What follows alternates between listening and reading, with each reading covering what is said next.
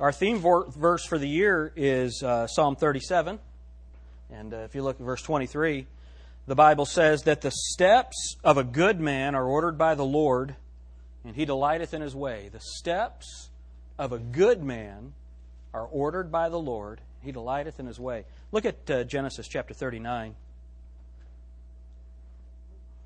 Let's start reading in verse 1. And Joseph was brought down to Egypt, and Potiphar, an officer of Pharaoh, captain of the guard, an Egyptian, bought him of the hands of the Ishmaelites, which had brought him down thither. And the Lord was with Joseph, and he was a prosperous man. This is Genesis 39, verse 2. And the Lord was with Joseph, and he was a prosperous man, and he was in the house of his master, the Egyptian.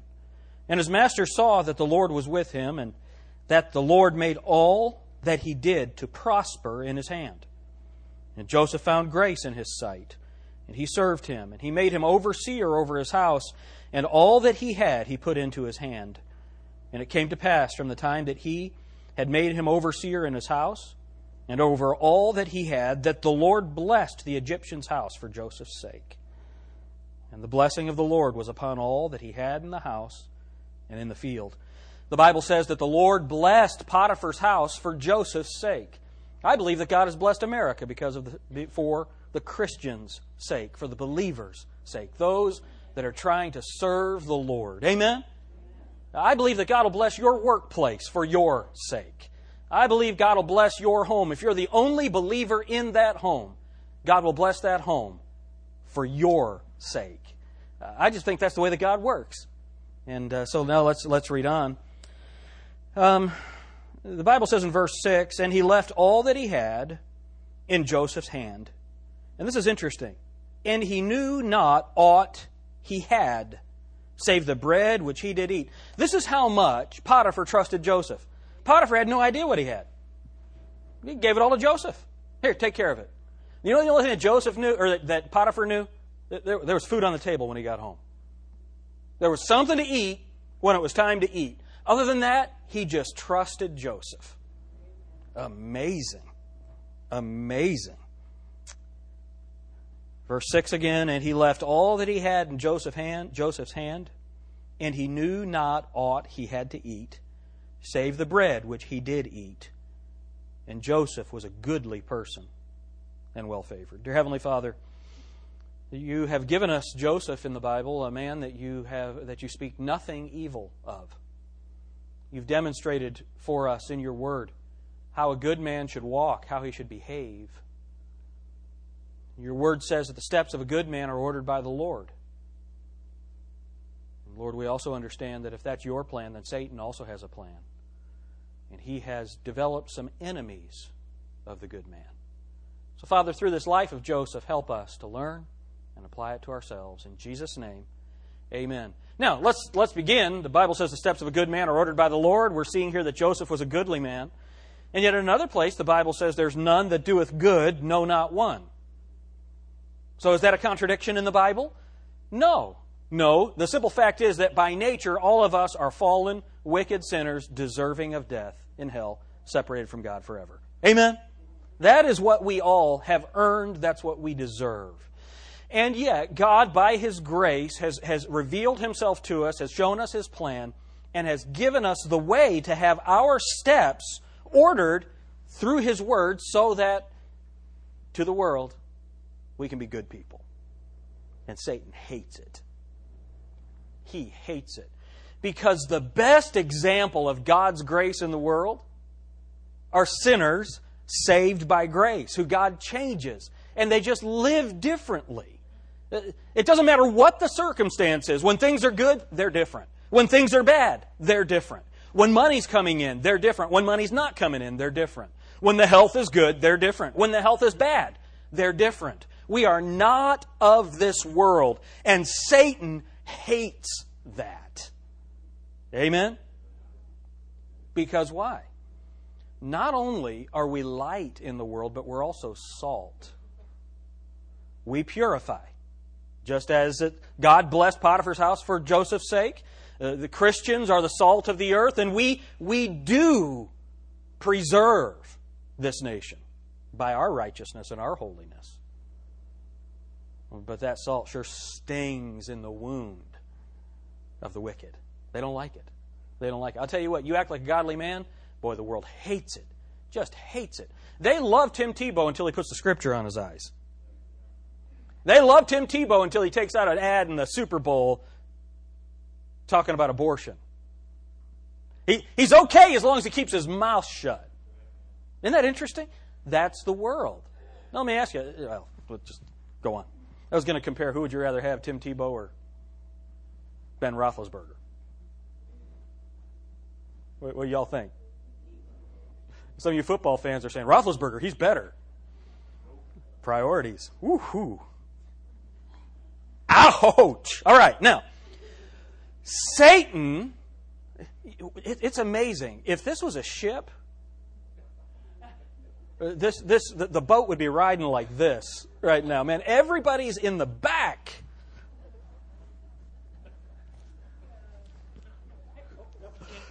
So, y'all are doing okay. I'm gonna, I'm gonna preach right about here.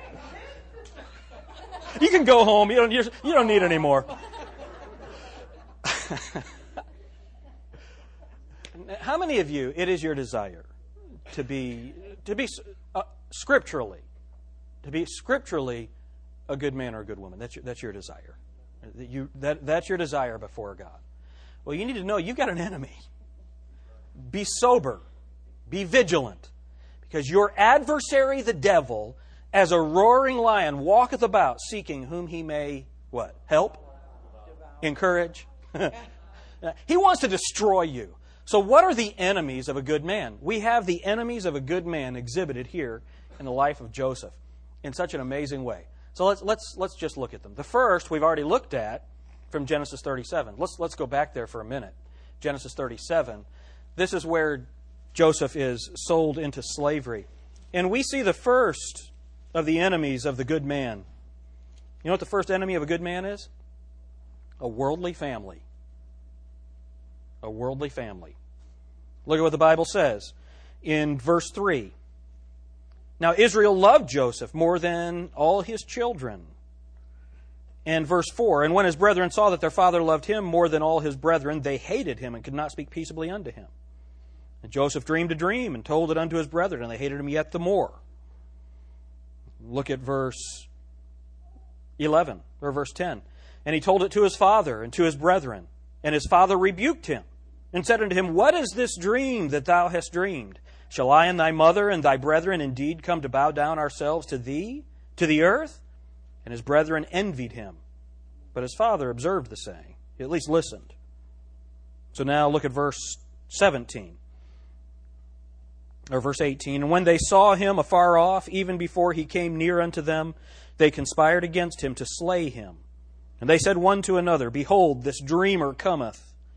Come now, therefore, and let us slay him, and cast him into some pit and we will say, Some evil beast hath devoured him, and we shall see what will become of his dreams. See, here is a good man. He's a good young man. God has a plan for him. He's gifted him uniquely for his service. Amen? Well, did you know that you're gifted uniquely for God's service? He created you with specific gifts. He created you with specific gifts. This is for everybody. You have specific gifts. You have been created. And He's given you a dream. You have anybody that's saved here today? Anybody that's saved? Then I promise you, God has pricked your heart about something He wants you to do for Him. That's what the Bible says. Every believer. And God has a specific plan for your life. And the first enemy that Satan has brought into this world system. Remember, he's the God of this world. The Bible says, And you hath he quickened who were dead in trespasses and sins, who in time past walked according to the course of this world. He's established a course. And one of the first things he puts in your way as a believer is a worldly family. When you get saved and you decide to serve God, you're going to have family members who are going to try and stop you. And when you look at what happened with Joseph, the first thing that you see that his family members did, his family members rejected God's plan for them. Now, God's will is the same for every person. Did you know that? You hear people talk all the time about the will of God. Well, I want to know what the will of God is in this area. I want to know what the will of God. The Bible is very clear. it, it is not God's will that any should perish, but that all should come to repentance. Number one, God's will is that everyone get saved. Everyone. Are you saved? Do you know for sure that you're born again? Young people, I want every person to look up here at me. Are you saved? Are you born? Again? Look up here. Are you saved? Are you born again? Are you, not, I didn't ask you if your mom and dad are born again. Are you born again? Parents, have you had that conversation with your kids? Do you know beyond a shadow of a doubt that when, if your child died and you had to walk by that casket, would you know where they are? You know that your child has never promised another breath? Boast not thyself of tomorrow, for thou knowest not what a day may bring forth. What is life? It's but a vapor that appeareth for a little time and vanisheth away. You, you don't have hope of the next breath. Are your children born again? We, and we do worry about our kids, don't you? How many of y'all worry about your kids? I don't want my kids to grow up to be knuckleheads. Uh, I, I just want them to do right. You know, every once in a while your kid will do something that's just really, really dumb. And what's funny is, some of you are going, yeah, and some of you, Pollyannish, my perfect child would never do anything dumb. I can't help you.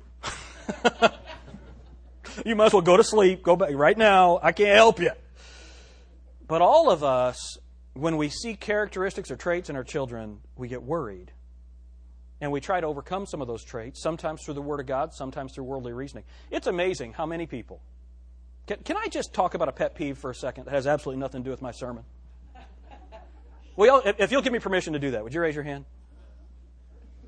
All right. Some of you don't want to listen. It's okay. Let me give you a pet peeve. We'll go to Barnes and Noble and we'll get a book by an expert and think that's more authoritative than the man of God or the woman of God speaking the Word of God.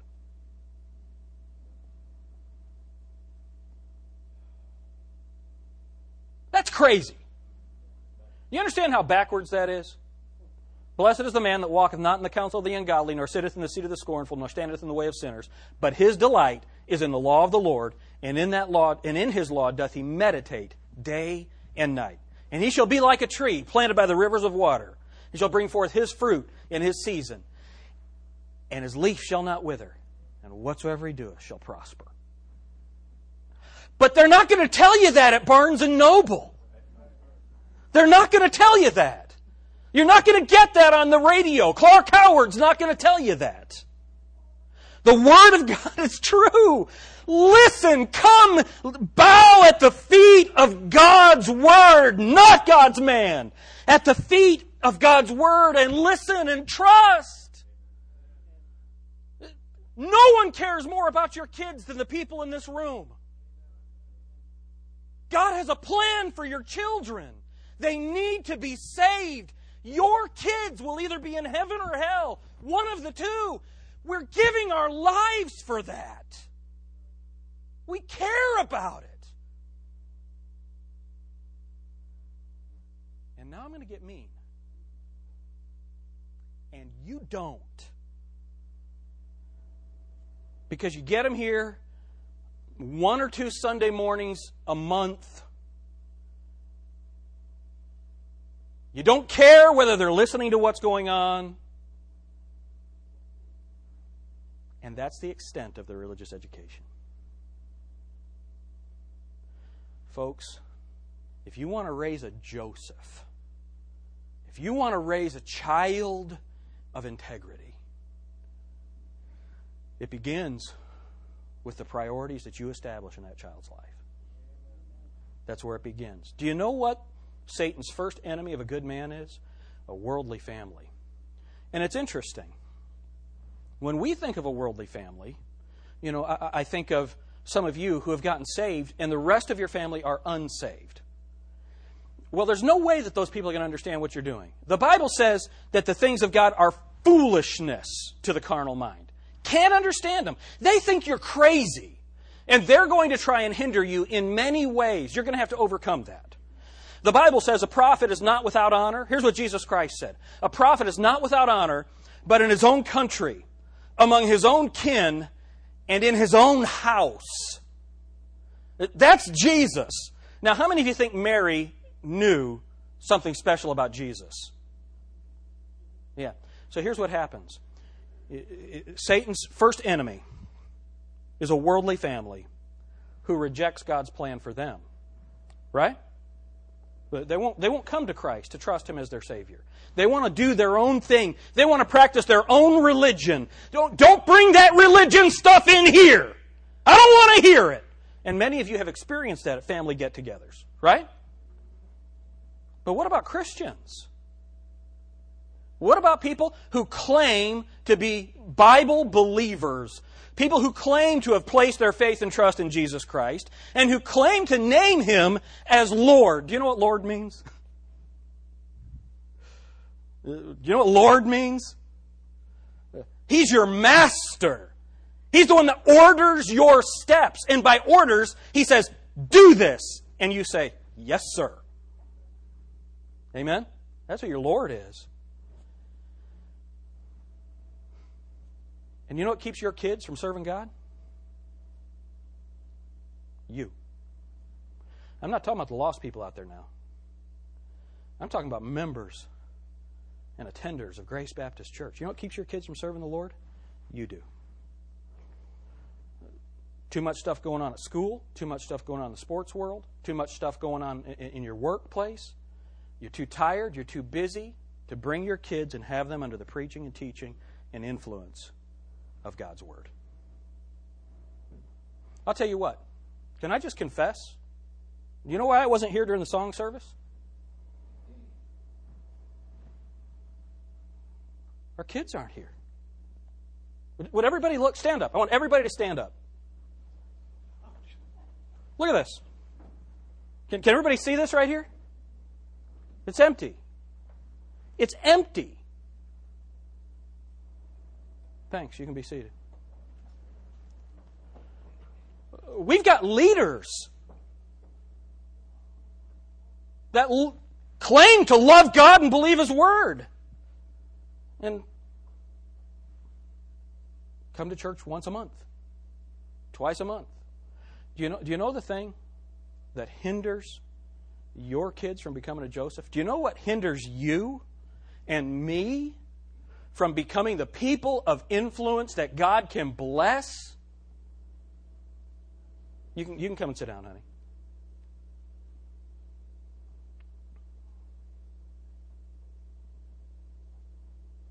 Do you know what hinders us from being the people that God can bless?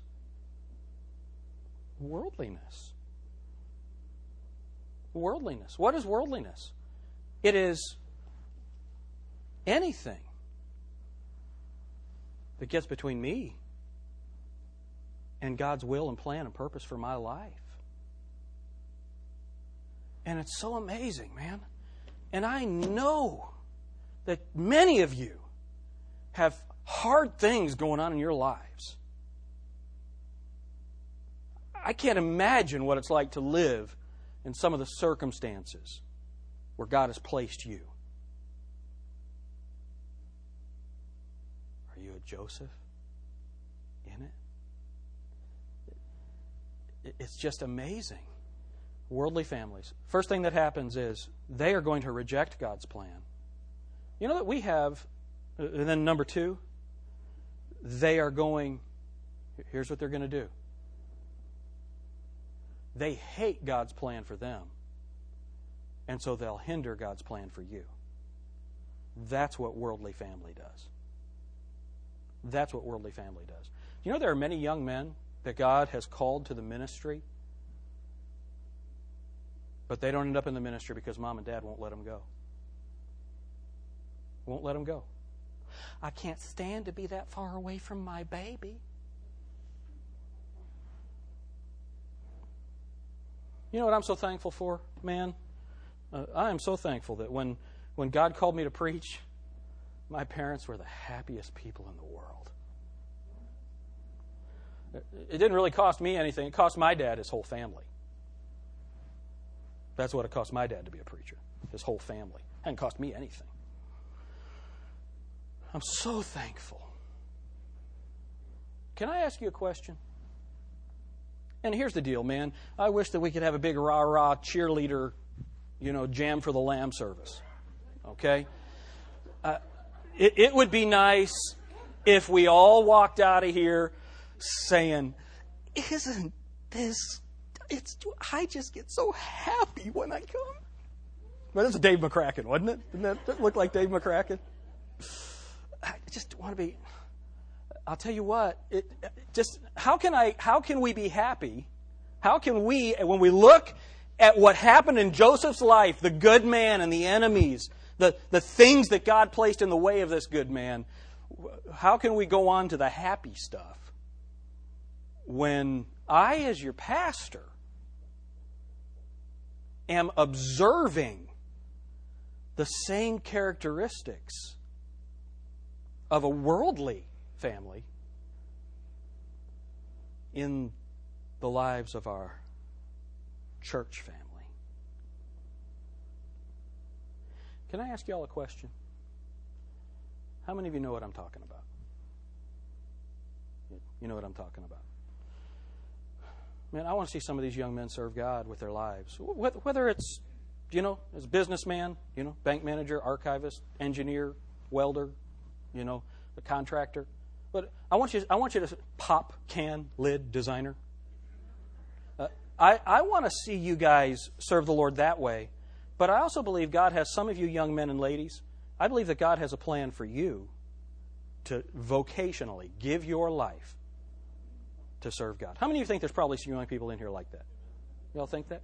I wonder how many of you parents are for that.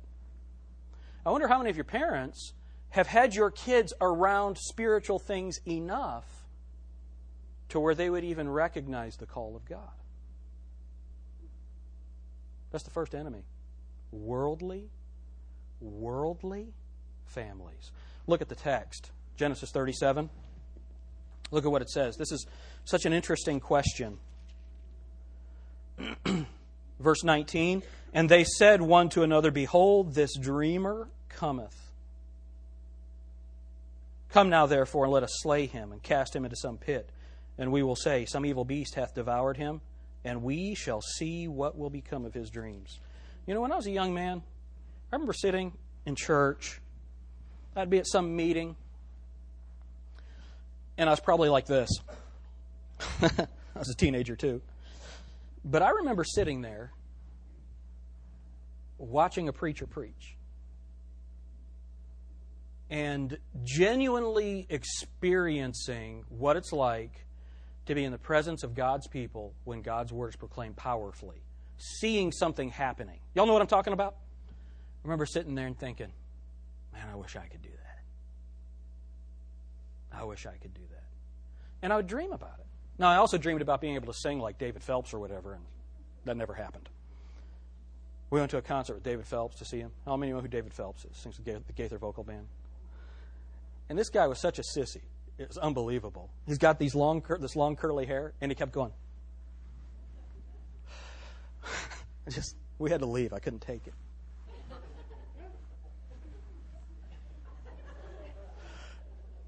Am I exaggerating? I promise you. Where was I going with that? Oh, I wanted to be able to sing like him. well, that's a dream that didn't happen because I didn't have that physical ability. But what do I get to do now? I get to stand up in front of a group of people and open up God's Word and speak it in such a way that God, something happens in God's people. I'm so glad that I had parents who said, Jimmy, run with that dream. We'll do everything that we can.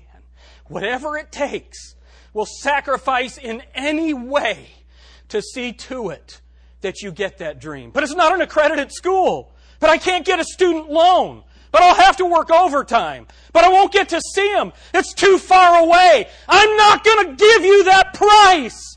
I'm so glad that I had parents who said, Take that dream. It's from God. Not parents who said, I have my own dream for you. You can't have God's. Thank God for godly parents. Worldly families. Remember your dreams. Then the second enemy worldly success. Let's go back to Genesis 39. Worldly success. Verse 2 And the Lord was with Joseph, and he was a prosperous man. He gets put over everything. Here's a kid who's his dad's favorite, and he gets put in, he, he gets put in charge of things as a 17 year old boy. He ends up as a slave in a pit, and now the Lord was with him, and here he is. He's prosperous again. I got to tell you, though, success and prosperity are dangerous twins. Dr. Grady said that the lions of Rome could not accomplish through persecution.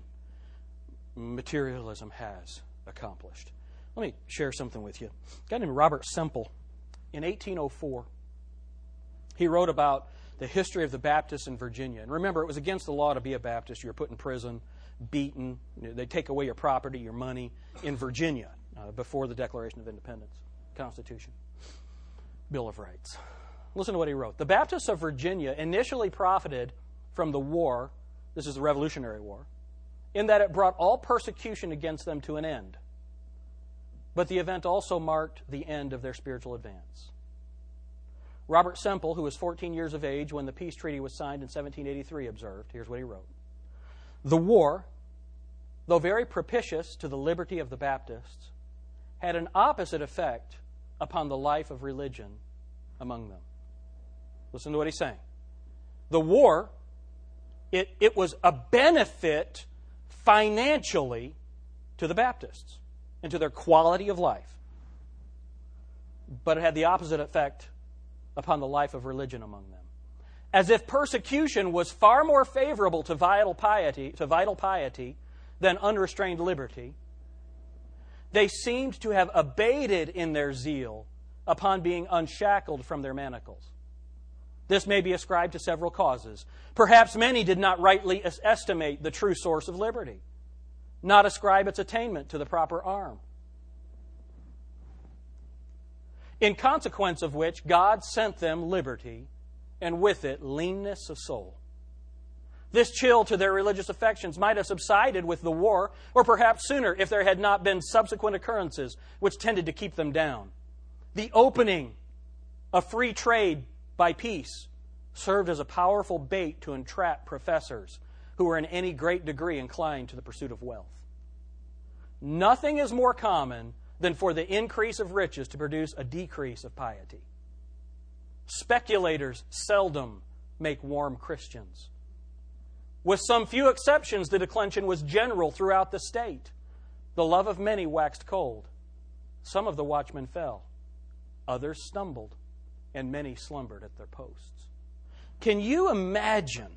Here you have Christians who, under persecution, are prospering. They get liberty and prosperity and freedom, wealth, and they forget about God.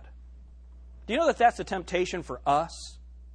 Remember what the Bible says in the book of Psalms? Before I was afflicted, I went astray, but now. It's interesting what success and prosperity does, but it didn't do that to Joseph. It didn't do that to Joseph.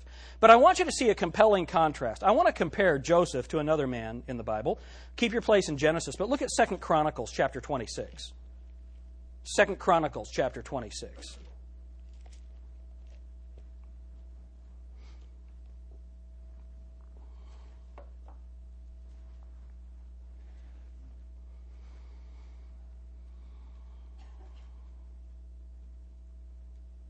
Look at verse 1. Then all the people of Judah took Uzziah, who was 16 years old, and made him king in the room of his father Amaziah. So here you have Uzziah. Do you remember Isaiah chapter 6, famous passage? In the year that King Uzziah died, I saw the Lord high and lifted up, and his glory filled the temple. Remember what his response was? When he saw the Lord, he said, Woe is me, for I am unclean, for I am undone, for I dwell For I'm a, people, a man of unclean lips, and I dwell among a people of unclean lips. And he said this For I have seen the Lord. He had seen the king Uzziah, and then he said, I also saw the Lord. Uzziah had died. This is the only king he had ever known. Listen to what the Bible says about Uzziah. Look at the kind of king he was. Verse 2 He built Eloth and destroyed it, or, and restored it to Judah. After that, the king slept with his fathers. This is the other king. 16 years old was Uzziah when he began to, began to reign, and he reigned 50 and two years in Jerusalem. And he, he was quite a man. Look at verse 4. And he did that which was right in the sight of the Lord. Verse 5. And he sought God in the days of Zechariah. And look at the end of verse 5. And as long as he sought the Lord, God made him to prosper. So he goes against the Philistines. He takes the, he destroys the wall of Gath, the wall of Jabneh, the wall of Ashdod. God, verse 7, helped him against the Philistines, the Arabians. The, the, in, in verse 8, the, Am- the Ammonites gave gifts to Uzziah.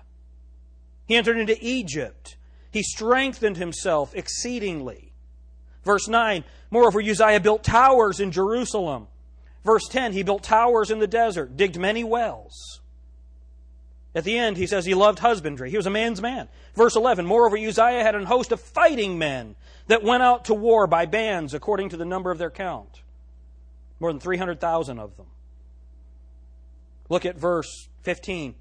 He made in Jerusalem engines invented by cunning men to be on the towers and upon the bulwarks to shoot arrows and great stones withal, catapults. This guy was a cool king. And he was a godly king. That's what's awesome. Amen? God prospered him. He had great success. Look what the Bible says. Verse 15. And he made in Jerusalem engines invented by cunning men to be on the towers and upon the bulwarks, to shoot arrows and great stones withal. And his name spread far abroad, for he was marvelously helped. What's it say there?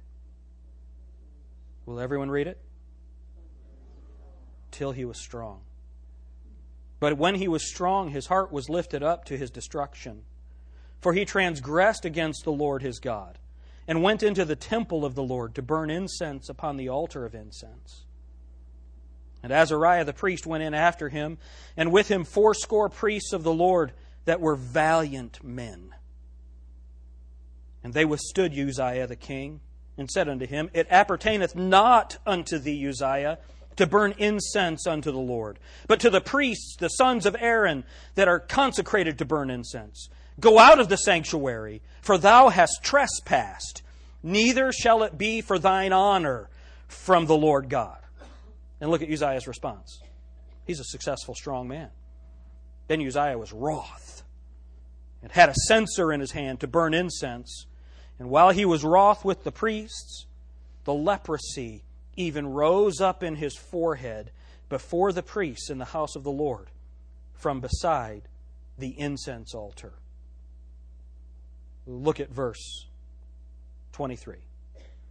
So Uzziah slept with his fathers and they buried him with his fathers in the field of the burial which belonged to the kings. For they said, He's a leper. You know, our, our series is from the pit to the palace. Amen? Uzziah went from the palace to the pit. What a contrast. What a contrast. And here's the deal both of them very successful at a very young age. Success doesn't have to ruin you, but most of the time it does. You have to be a godly person to be able to handle success.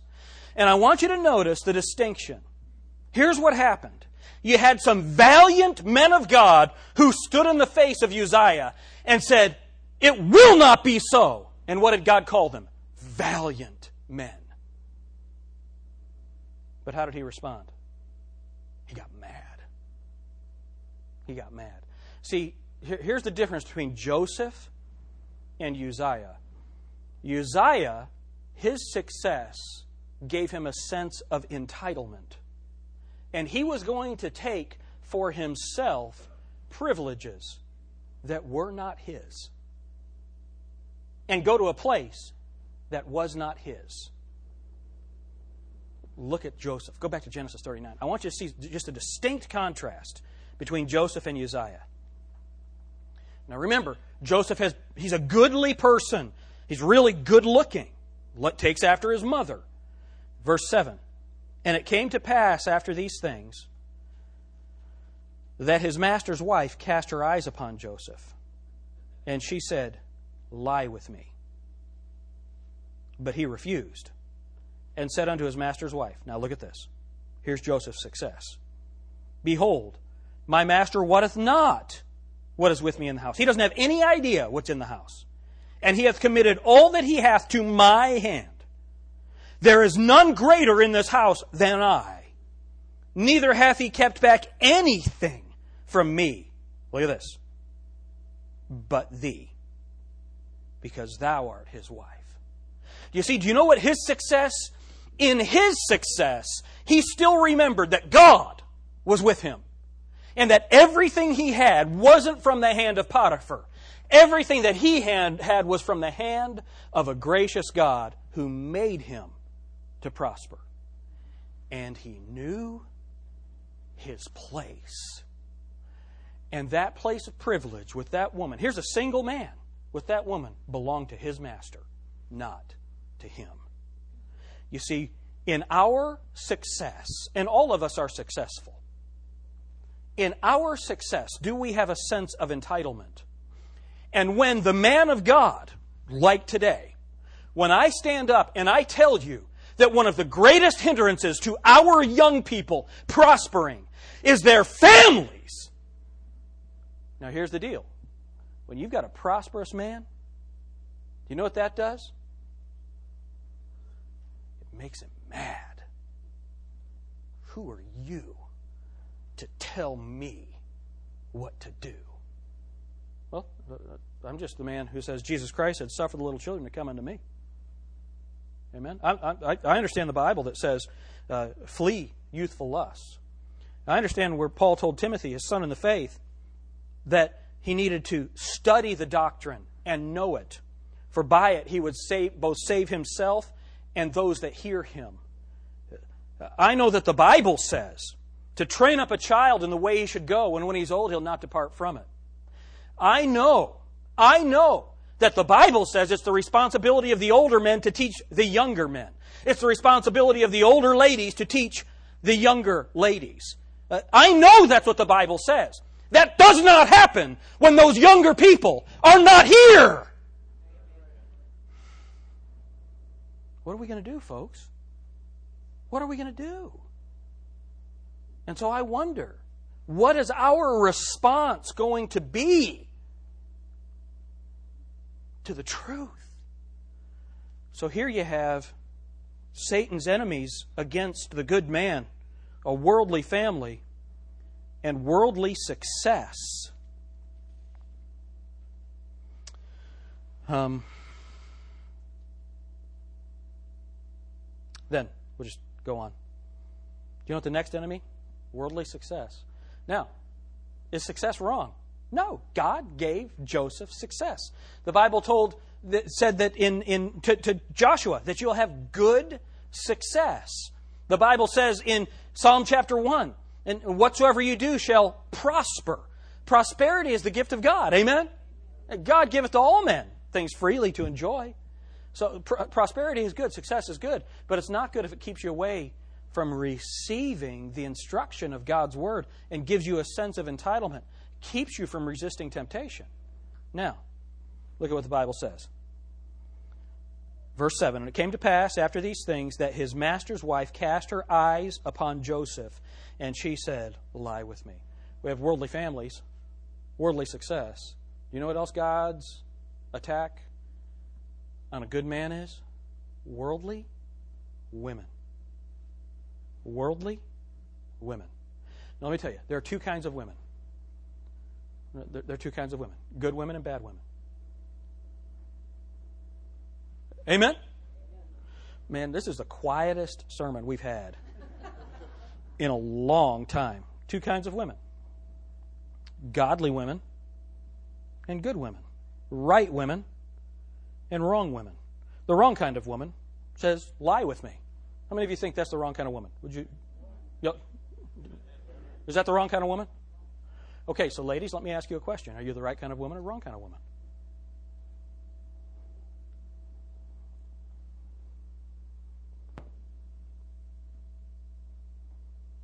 That is a brutal question to ask a lady, isn't it? Like the Dez Bryant thing, all you sports fans? It's not a question that you want to be asked. So here, let me ask you ladies a question. You're the right kind of woman or the wrong woman? Do your clothes say lie with me? Or do your clothes say, I'm a temple of the Holy Spirit? What do your clothes say? See, every man knows that a woman appeals to a man in that way through the eye gate. How many of you men know that? Any of you men, and don't raise your hands because this would have to be another counseling session. but how many of you men don't like to look at pretty women? Can you see how that might require a counseling session? we do. We just do. That's the way it is. And, and, don't you love the woman that says, Well, he shouldn't be looking? Okay, we'll all just put our eyes out so you can dress like a harlot. Is that fair? Is that what we need to do? Now, here's the deal when, when you don't get specific, in our culture, people don't get it. They don't get it. Ladies, if you can see the shape of your rear end, you're saying, Come lie with me. And a hush fell on the congregation. What do your clothes say? The Bible says, the Bible says that your body is for your husband only for Him. What does your shirt say? Come lie with me? Come lie with me? What does it say? I know that there are probably some people sitting in this room. We shouldn't be talking like this in church. Really? Where else are we going to talk about it? Oprah Winfrey going to tell you? Oh, David Letterman, he'll help you with that. You think? Uh, how about this? Uh, what do your clothes say? What do your eyes say? What do your eyes say? Listen to what the Bible says about the way ladies are supposed to be. The Bible says in 1 Timothy 2 9, in like manner also that women adorn themselves in modest apparel with shamefacedness. Shamefacedness. Have you noticed the women don't blush anymore? The things that are said on television, the things that are said publicly, it's just unbelievable. And the way, and, and you know that that's true because Christians don't know how to dress. We have ladies who come to Awana in clothes that say, Come lie with me.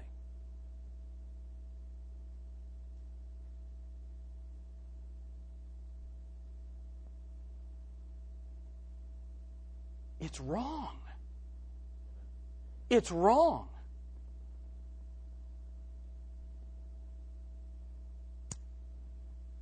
What do your eyes say? Wrong kind of woman.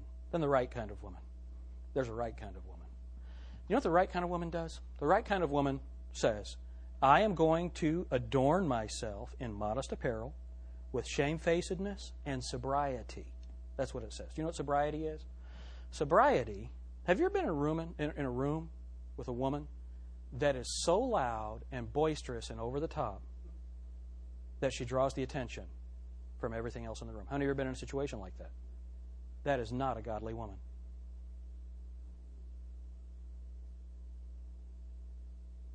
That is not. Are you saying I can't have personality? Yeah, you can have all the personality you want. But when you are the center of attention in a room, that is not shamefacedness and sobriety.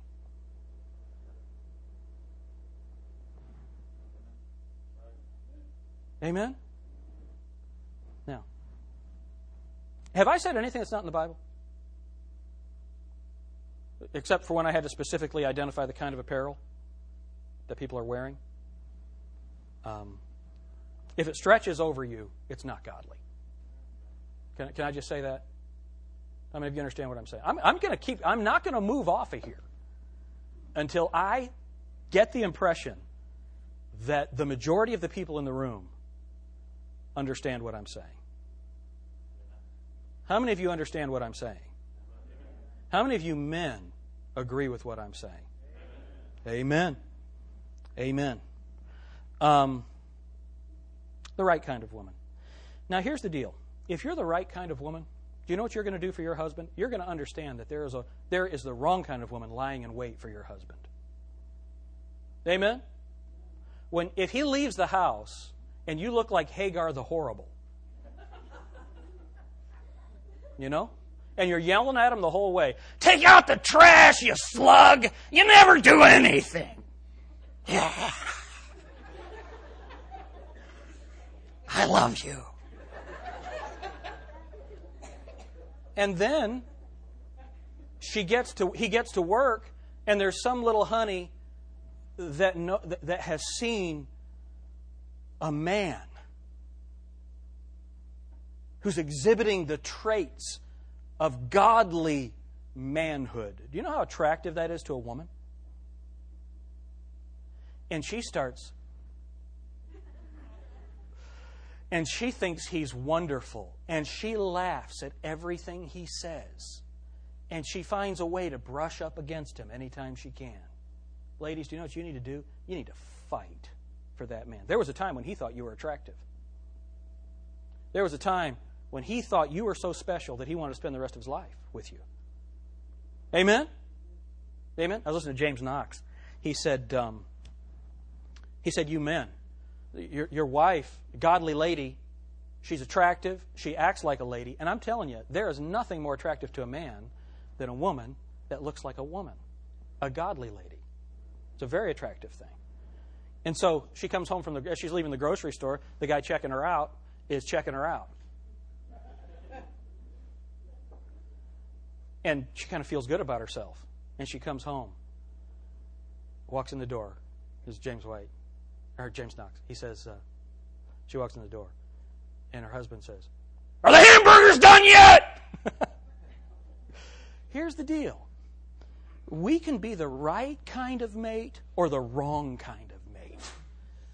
We can, be, we can make ourselves appealing to our spouse, or we can drive our spouse into the arms of the wrong kind of person. Now, let me say this.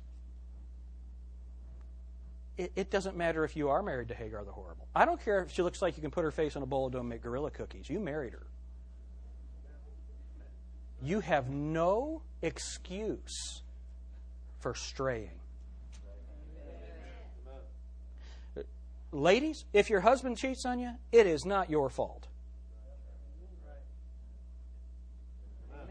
Amen. But maybe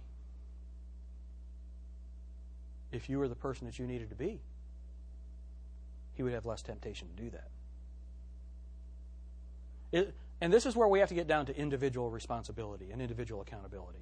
It's my job to be the husband that I'm supposed to be. It's her job to be the wife that she's supposed to be. And do you know what all of this is? This, the reason that we have to have this conversation is because one of God's enemies to a good man is a worldly woman. So I wonder the music that you listen to, does it say, Come lie with me, or does it say, Honor the Lord? The television shows that you watch, what, is it, what do they say? The, the atmosphere that you are around all the time, is it feeding your spirit or is it feeding your flesh? The Bible says, Flee youthful lusts. All right, so let's go on. Enemies to a good man. Um, I want you to see Joseph's response to the temptation. You had the, the worldly woman. Verse 8. But he refused, but he refused, and said unto his master, and, and I want you to see something about refused. Take the D off of that, and what's the word? What's another word that's spelled that way? Same thing. It's the same thing. Do you know what this approach was to him? It wasn't temptation, it was disgusting. Do you know what's interesting? And this is what is so interesting. I think this is fascinating about Joseph. Nowhere is it even implied that he ever even considered acquiescing to her. Well, I'm just a man. No, you're an animal. A man who's a good man and a godly man resists temptation through the power of the Holy Spirit. Amen? There, there's no indication that he ever even considered it. He refused it because it was disgusting to him. But he refused and said unto his master's wife, Behold, my master wotteth. And we, we read that list a minute ago. And he lists all of these things that he could lose. But that's not what stopped him. He said, and sin against God. Do you know what it is? It's a sin against God. Men, do you know what it is when you watch that lady walk down the street and you don't take your eyes off of her? Do you know what that is? That is a sin against God. That's what that is. It's not you just being a man, it's you being a sinful man and sinning against God and then asking God to bless you. It's sin. It's wrong. It's a sin against God. And look at the way that, that Joseph describes it. You're not going to get this description from the aforementioned Oprah Winfrey. You're not going to get this description, certainly not going to get this description from David Letterman. Right? You know he's a pig, right? How many of you know he's a pig? He's a piece of garbage, a piece of filth that you wouldn't scrape off the bottom of your shoe. And yet he's in most people's homes, listening to him comment and mock everything that's good and right and decent and wholesome and pure. Right? Here's the way that Joseph described it. Look at what he says, the end of verse 9. How then can I do this great wickedness and sin against God. Bill Clinton might could have learned something from that verse. How about every political commentator? Everybody does it. Everybody lies about this. Everybody does. Not everybody. There are a few good men who understand that sexual sin is great wickedness. And remember what Jesus Christ said if a man looks after a woman to lust after her, he hath committed adultery already in his heart. And do you know what that is? It is great wickedness. Enemies to the good man, a worldly family, worldly success, worldly women, and then worldly justice. Worldly justice. What happened? What's the old saying? Hell hath no, no fury like a woman scorned. It's not exactly true, but it can be close. And she got mad and he ran away from her. And don't, don't miss this. She didn't only tempt him once, every day, over and over and over again, until she finally, fought, finally caught him alone. Uh, I think it was completely unintentional. But as soon as he knew that he was alone with her, he needed to be gone. Gentlemen, do not ever put yourself in a position where, number one, something wrong could happen, and number two, something wrong could be said about something that never happened. Nothing happened. And the justice system destroyed him. Do you know why? Number one, the Bible says a thing is supposed to be established in the mouth of, one, of, of two or three witnesses. How many witnesses were there? One. Was it a trustworthy witness? Do you know how we know it wasn't a trustworthy witness? Do you know who Potiphar was? He was the captain of the executioners. How many of you think that attacking the captain of the executioner's wife would be a capital offense? Why didn't he kill him? He knew she wasn't telling the truth. False justice, worldly justice. Uh, here's what Jesus Christ said about that. He said, Woe unto you when all men shall speak well of you, for so did their fathers to the false prophets. You know, when you do right, the world's not going to speak well of you. You know, you know, if David Letterman ever started talking good about us, we're doing the wrong thing. Amen? If the world doesn't like what you're doing, praise God. You're doing the right thing. Then listen to what Jesus said. Blessed are ye when men shall revile you and persecute you and say all manner of evil against you falsely for my sake. Rejoice and be exceeding glad, for great is your reward in heaven, for so persecuted they the prophets which were before you. Someone has said doing right is its own reward. Amen? But Joseph's reward for doing right was to be put in prison. It was to be put in prison. Don't expect the world to praise you for doing the right thing. Don't, remember, the majority is almost always wrong. Uh, uh, because the world is against what you're doing, that's one of the enemies of the good man. So you just keep struggling, keep going. That's what Joseph did. All right, enemies. Number one, worldly family. Number two, worldly success. Number three, worldly women. Number four, worldly justice. And number five, worldly expectations. Look at Genesis chapter 39. Everybody still with me? We doing all right? Haven't gone as long as a basketball game yet. We're okay. Verse 20. And Joseph's master took him and put him into the prison, a place where the king's prisoners were bound, and he was there in the prison. But the Lord was with Joseph and showed him mercy and gave him favor in the sight of the keeper of the prison.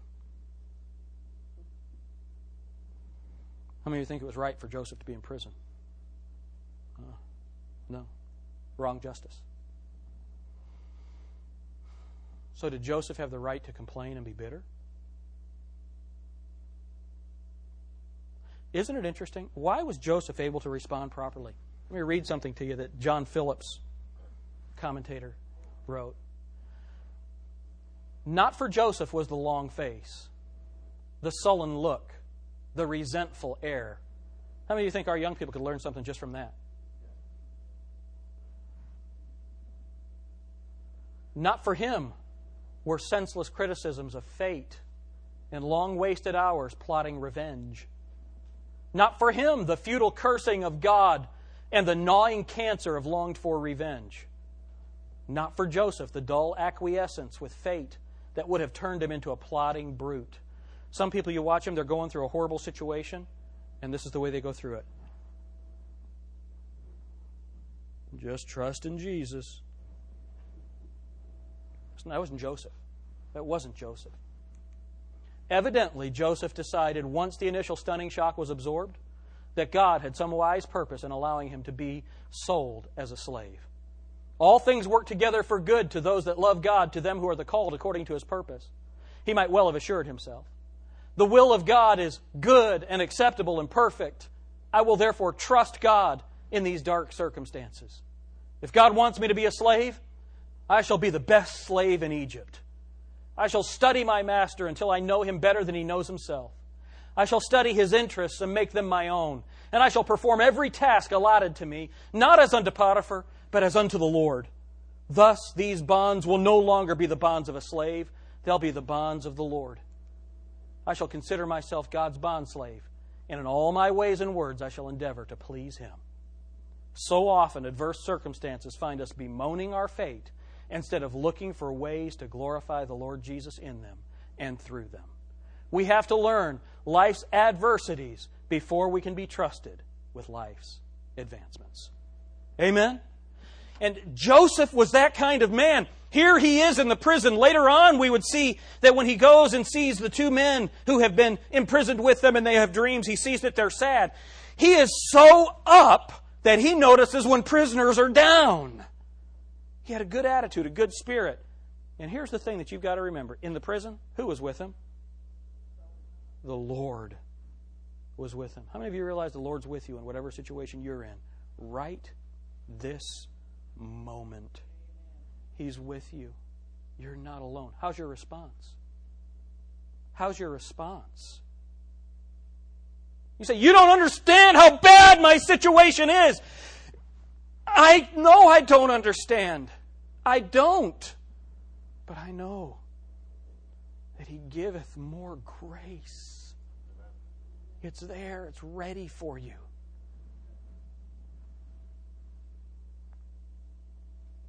Worldly expectations. He's back in the pit. Can you imagine when he was made a slave? Somebody probably said, Well, it can't get any worse than this. Listen to what James Knox wrote From daddy's house to the pit, from the pit to the slave trader's caravan, from the caravan to servitude, the poor boy is surely due for a break. Instead, he ends up falsely accused and imprisoned, Through it all, Joseph utters not one word of complaint. How can this be? Faith, my friend, faith. Have you forgotten the dream of the sun, moon, stars, and sheaves bowing before Joseph? Well, God has not forgotten, and his trust in what God promised him carries him through every trial. I want you to understand God is with him. You say, I'm in this dark time. How can I walk through it? By faith. Do you really believe God? Can, can, can, let me ask you, do you really believe God? Do you believe Him? Do you really believe His promises? If you believe Him in the light, then you have to believe Him in the darkness. You must. When am I going to be lifted out of this pit? Well, I know that Joseph, I, I, I haven't studied the exact amount of time. I know he was in prison for at least 13 years. How long have you been in trouble? Six weeks? A month? A year? Two years? Thirteen long years with no hope of the Son. And he prospered and excelled and was able to praise God. Do you know what our problem is? Our problem is we think we deserve better than what we have. Would you turn to one last verse and we'll be done? James chapter 4. James chapter 4. And I know this has been a hard and sobering message.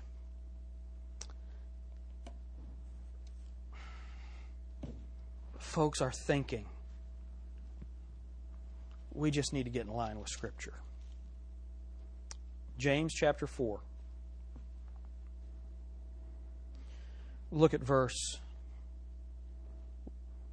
1. From whence come wars and fightings among you? Come they not hence, even of your own lusts that war in your members? You lust and have not. You kill and desire to have and cannot obtain. You fight and war.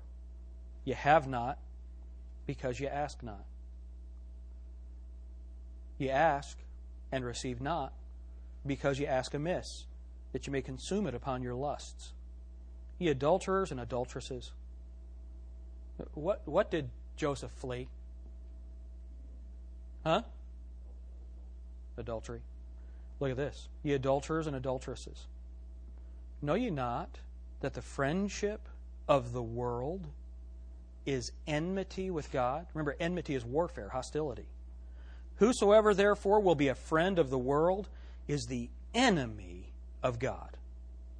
Do you think that the Scripture saith in vain, The Spirit that dwelleth in us lusteth to envy? Do you think that's vain? But He giveth more grace. Wherefore He saith, God resisteth the proud, but giveth grace to the humble. Submit yourselves, therefore, to God. Resist the devil, and he will flee from you. Draw nigh to God, and he will draw nigh to you. Cleanse your hands, ye sinners, and purify your hearts, ye double minded. Look at this. Be afflicted, and mourn, and weep. Let your laughter be turned into mourning, and your joy to heaviness. Humble yourselves in the sight of the Lord, and He shall lift you up. Have you humbled yourself in your trouble yet? Are you still saying, Why me, God? How could this? I'm doing everything that I'm supposed to do. I'm trying to do it right. Why does this happen to me? Or have you humbled yourself? You know what humbling is?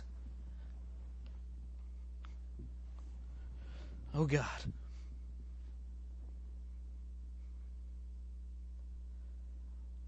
Purify my hands and purify my heart.